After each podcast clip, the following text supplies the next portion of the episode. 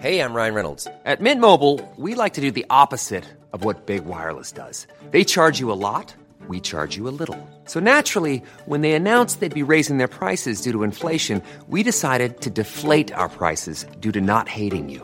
That's right. We're cutting the price of Mint Unlimited from $30 a month to just $15 a month. Give it a try at mintmobile.com slash switch. $45 upfront for three months plus taxes and fees. Promo rate for new customers for limited time. Unlimited more than 40 gigabytes per month. Slows. Full terms at mintmobile.com.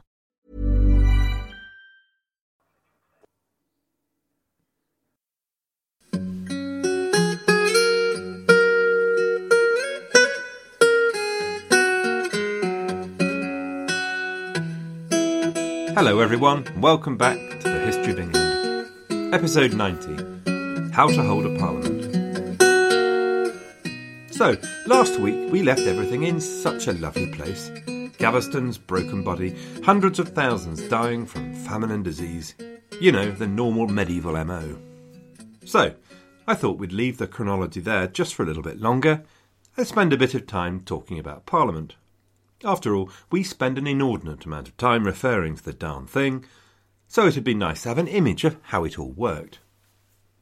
Then, before the end of the episode, we'll get the narrative restarted again, and you'll be pleased to hear that we should be able to end on another death, so hurrah for that. So, Parliament.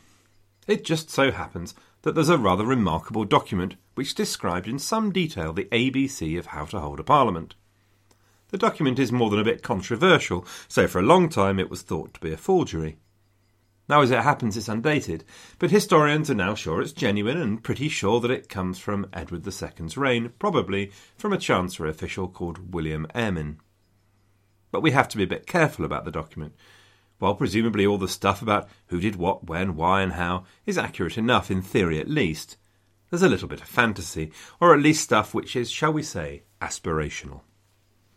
This concerns the rights and powers of the Commons and their role in the whole mix. The author's views very probably don't reflect real politics and power, but one day they will.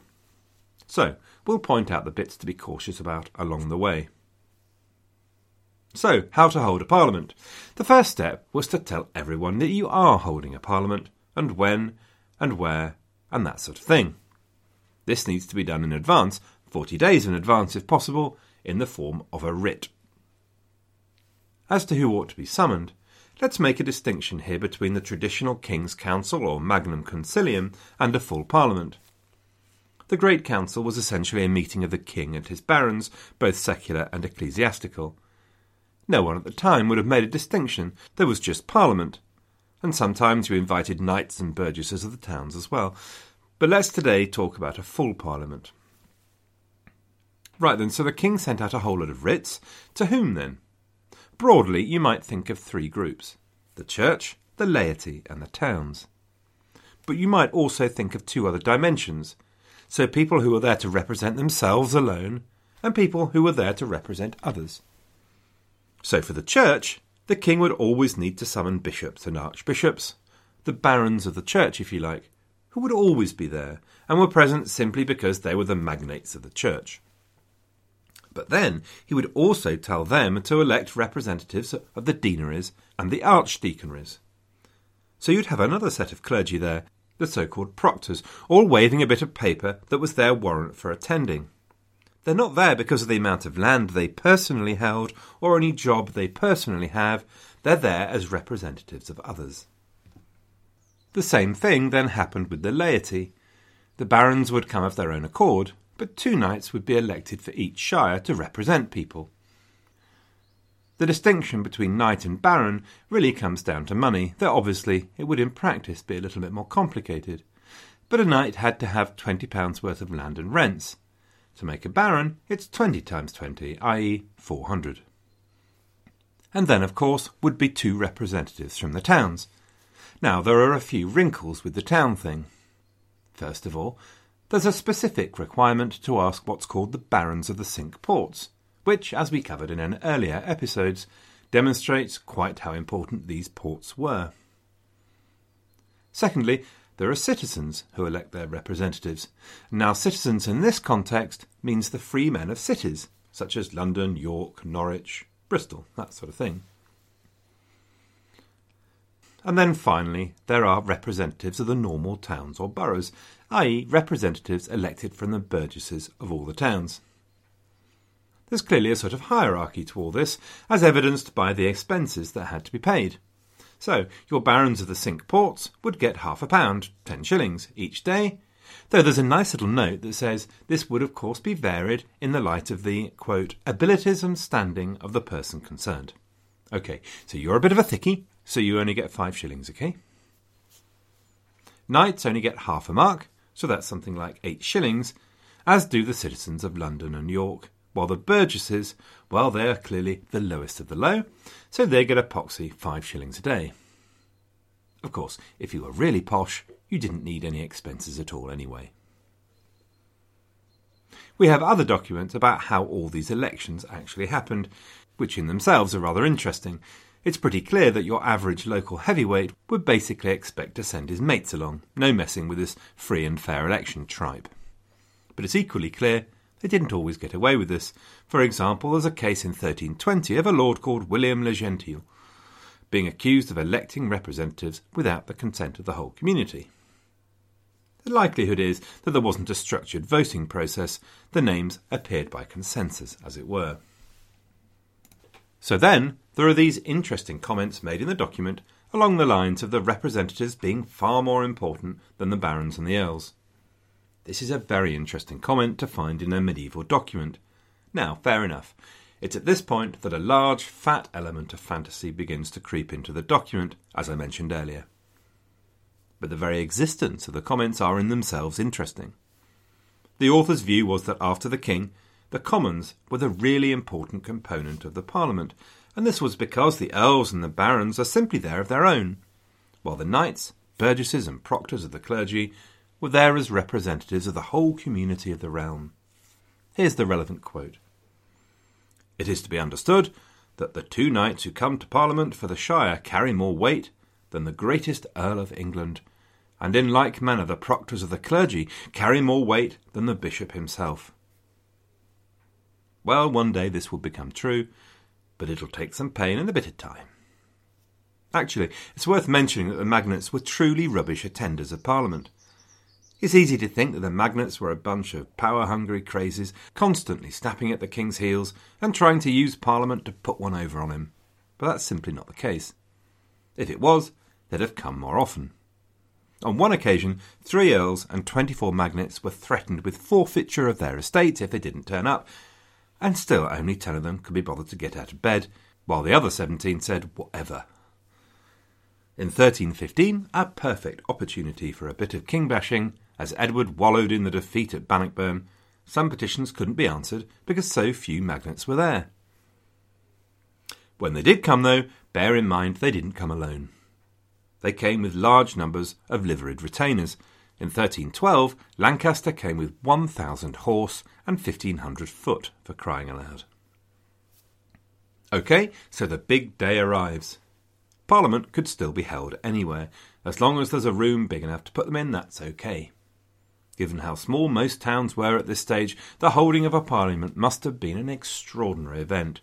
All those magnates with their entourages, those representatives looking for somewhere to stay. There would be a massive crush of petitioners outside the hall, all desperate to get someone's attention. There is apparently a post, Chief Doorkeeper of England, and his job, and indeed that of his team, is to keep everyone outside under control and make sure that only bona fide petitioners get in. Now that must have been a job with enormous potential for a bit of palm greasing, if you know what I mean. Edward I transformed Parliament by giving these petitions airtime. They were called bills at the time, hence the modern terminology in Parliament, where, as you may well know, a new piece of legislation moving through Parliament is called a bill. When it's got royal assent, it becomes an act. For the moment, it's the King who initiates all legislation. In the future, these petitions will turn into Parliament itself doing the legislation, but that's some way in the future again. Anyway, so big crush. Inside the hall, there would be all these representatives, but also a group of royal officials the Chancellor, the Treasurer, Chamberlain, and the Barons of the Exchequer, the royal justices, and a group of clerks and the King's household knights. The king would have sergeants at law with him. These guys aren't judges, but they're eminent lawyers who, like lawyers down the ages, make plenty of money and will at some time probably become judges. Outside again, there's also the chief crier, because all those people milling around outside need to be controlled and informed as Parliament goes on over the days and weeks. So, bit like a town crier, only for Parliament. Just to be clear, there's no weeping involved. So we're ready to begin. The King comes in with all his folk and officials, and gradually Parliament is built up. Essentially, we have five groups. On the first day, the citizens and burgesses are called, and if they don't tip up, their town is fined. Next, it's the Knights of the Shire on day two, and on the third day, it's the Barons of the Cinque Ports, the Barons and the Earls. Then on the fourth day, it's the proctors of the clergy, and finally on the fifth day, last but definitely not least, it's the ecclesiastical baronage, as it were, bishops, abbots, and so on. And so we are all assembled and ready to do business. There is a seating plan of sorts, and it's up to the steward of England to make sure that everyone sits with their peers. We'll have none of this social mixing and social mobility stuff here, oh dearie me no. The king sits in the middle of the main raised bench. On the bench with him, it's the church that rules the roost. So there's the Archbishop of Canterbury and his leading bishops on the right hand side, and the Archbishop of York and his leading bishops on the left hand side. There's a hierarchy to these things, so leading bishops on the right are London and Winchester, and on the left are Durham and Carlisle. Then further away from the king we get the lay magnates and so on. Just below the king at the foot of his raised bench are his officials. It's all very hierarchical and explicitly so. The document even described the six grades in order king, bishops and abbots, proctors of the clergy, lay magnates, knights, and at the rear us grubby, nasty, reviled men of commerce, the townsfolk. Each of the group will have their very own clerk to write stuff down and make sure their deliberations end up on the record of proceedings, which is known as the parliamentary rolls. There is only one door allowed, presumably so that everyone knows who's there and who's not. It helps cut down on any monkey business. Meanwhile, on the first day of Parliament, the chief crier of England or one of his underlings would have appeared outside, within what is known as the Pale of Parliament, and told everyone that Parliament was up, and they should come and present their petitions, and if they don't do so by the fifth day, they'd have missed their chance. But before proceedings really kick off, this is a Christian nation, so we get a sermon from a prominent cleric. And after this, the Chancellor of England or the Chief Justice will get up on his hind legs and deliver the pronouncement, i.e., he'll tell everyone what this Parliament is for and why they're all meeting. While he does this, everybody except the King stands up. And then it's the King's turn at last, and his job is to give a bit of a lecture, to tell them all to work hard and that sort of thing. From then on, we're into business. Every day, business starts at half an hour past prime. Prime, you may remember, is the first hour of the day after sunrise. So for the sake of argument, let's call start time 6:30 a.m., a time when I'd like to bet most modern MPs are just negotiating their morning cup of tea. If it's a feast day, then they start half an hour earlier at 6 to make way for prayers. As far as business is concerned, there's a strict order of priority. Number one, anything to do with war, if there's a war on, or anything else to do with the king or his immediate family. Interesting that they're all in one category. War is the king's business. Number two, general business of the kingdom, making laws, executing judgments, that sort of thing. And number three, individual matters, and petitions fall into this bit. By Edward II's time, petitions had become an absolutely core part of parliamentary business. So we're not talking just one or two petitions put together by outraged of Tunbridge Wells, we're talking about tens and tens of petitions from individuals and corporations, mainly at this time by the gentry, church, towns, or upward. The peasantry haven't got round to the idea yet, but no doubt they will. So Parliament will trawl through, making judgments, expediting old ones, and going through all the new petitions. Each petition is allocated to a royal official whose job it is to make sure that decisions are implemented and guide the petition through, though let me be clear about the fantasy thing. In practice, of course, your average king would make it quite clear which of these petitions should unfortunately get lost in the filing.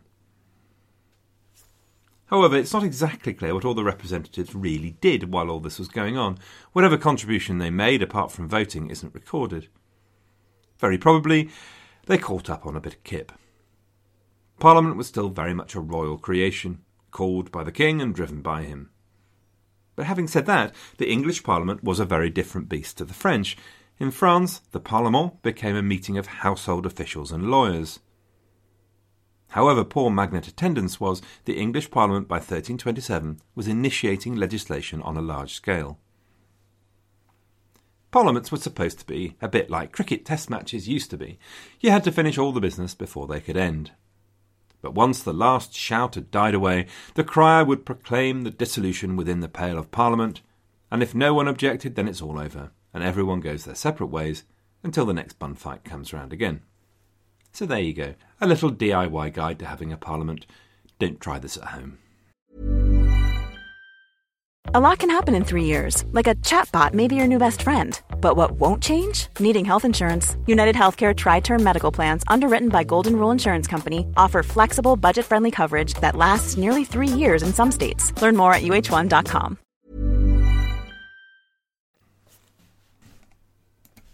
So, where were we with our story? We were, I believe, in the aftermath of Gaveston's execution, or murder, depending on your point of view. Edward was without doubt filled with grief and fury in equal measure. His instinct was for war, to shove the whole thing down the barons' throats and make them pay for what they'd done. And for a while, civil war looked like a racing certainty. In the west and north, Lancaster, Warwick, and Hereford skulked nervously, refusing to come to Parliament until they had safe conducts and had agreed a peace treaty with the king. Meanwhile, the Earls of Pembroke and Surrey, disgusted at how Lancaster and Warwick had betrayed their trust, were firmly in the king's camp and ready to do whatever he asked to clean themselves of the dishonour. And then, shuttling between them like a blue bottom fly, were the Earls of Gloucester, Richmond, and Hugh Despencer. But eventually the king realised he didn't have the wherewithal nor the resolution, to be honest, to crush the barons yet. He'd have to eat his revenge cold at some future date. There's a slightly sad exchange with Gilbert de Clare, the Earl of Gloucester, that went like this. Gloucester said, King, if you destroy your barons, you indeed make light of your own honour. To which Edward, rather feebly, replied, There is no one who is sorry for me. None fights for my right against them. At this point, if my daughter had been in the room, there'd have been a slightly acerbic request to man up. But fortunately, she wasn't, and so presumably instead there was just a round of sympathetic murmurs and tutting.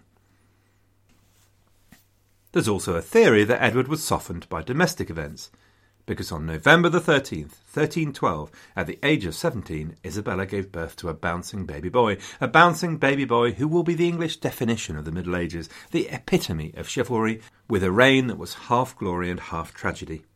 Ladies and gentlemen, Edward III is in the building and not before time. Maybe the arrival of a son softened Edward's grief and allowed him to come to terms with what had happened. Negotiations continued and finally began to bear fruit. The politics of 1312 and 13 are pretty tortuous, between two sides extremely suspicious of each other. In December 1312, it finally looked as though they'd come to an agreement the barons were to come to Westminster to see the king and be pardoned for their role in Gaveston's death. In return, the barons agreed that they'd discuss granting an aid to raise money for war in Scotland. But the big thing was that there was no mention of the ordinances or of removing the king's evil counsellors.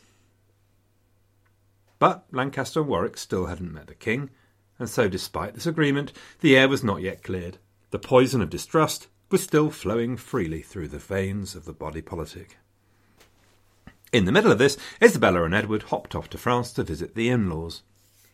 I mention this little peregrination for no good reason, other than that I was interested by the description of the royal banquets. Now that Gaveston had been shuffled off his mortal coil, Philip IV was all smiles for his son in law again and wanting to make sure he had a good time. When I reached child rearing age, I remember being outraged at the concept of party bags, which hadn't existed in my youth and which seemed pretty much to be about bribing small children to come to your own child's party. But Philip the Fair's gifts to Isabella and Edward was the party bag to end all party bags, costing something like £2,000 and including 94 oxen, 189 pigs, and 200 pike. I couldn't even get one pike in one of my children's party bags, though I shall try. And if I can, they'll be so pleased.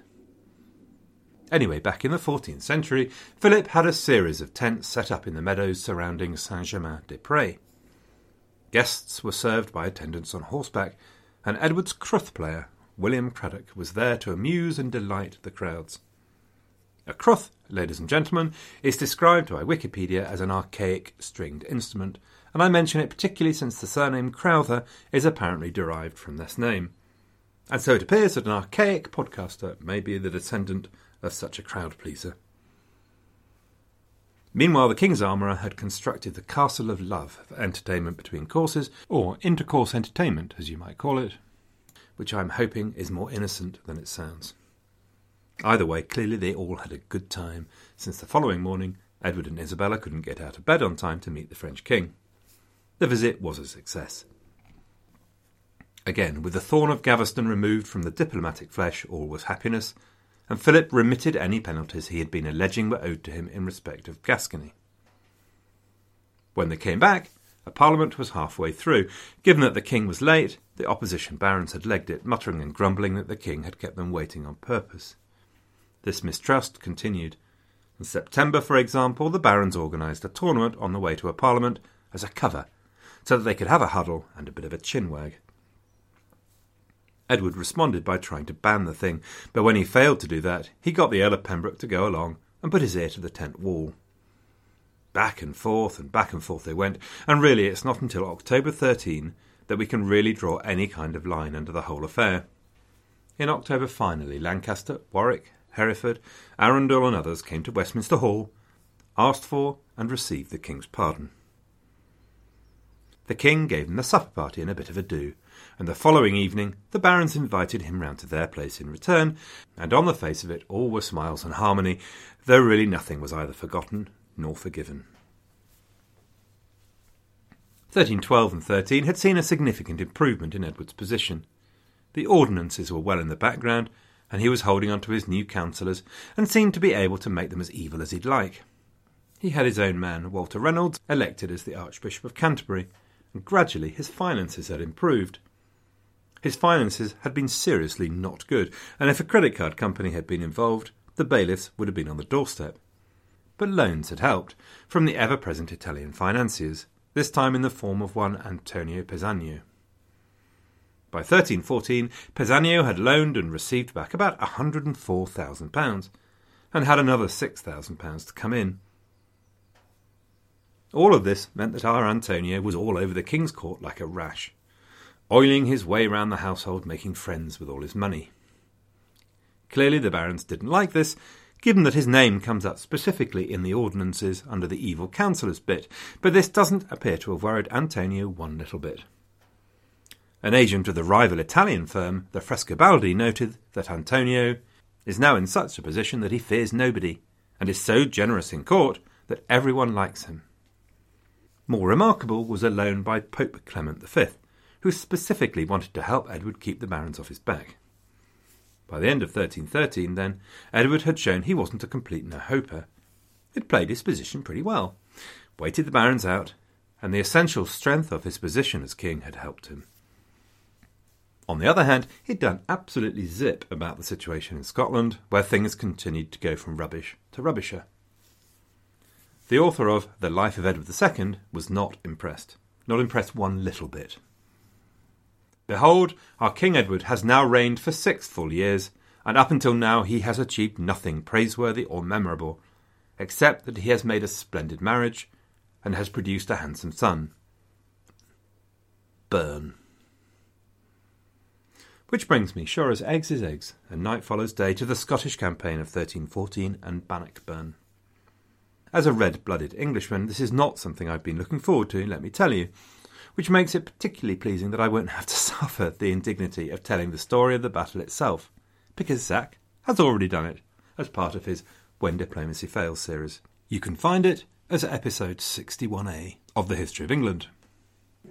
But I guess I will just have to take it on the chin. I'll have to cover the build up and the aftermath.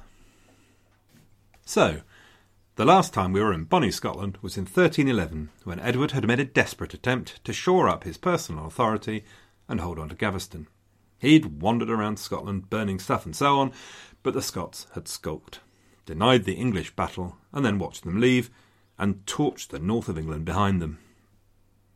Since then, in the interests of English self flagellation, the progress of the war is a story of daring do and boy's own stuff.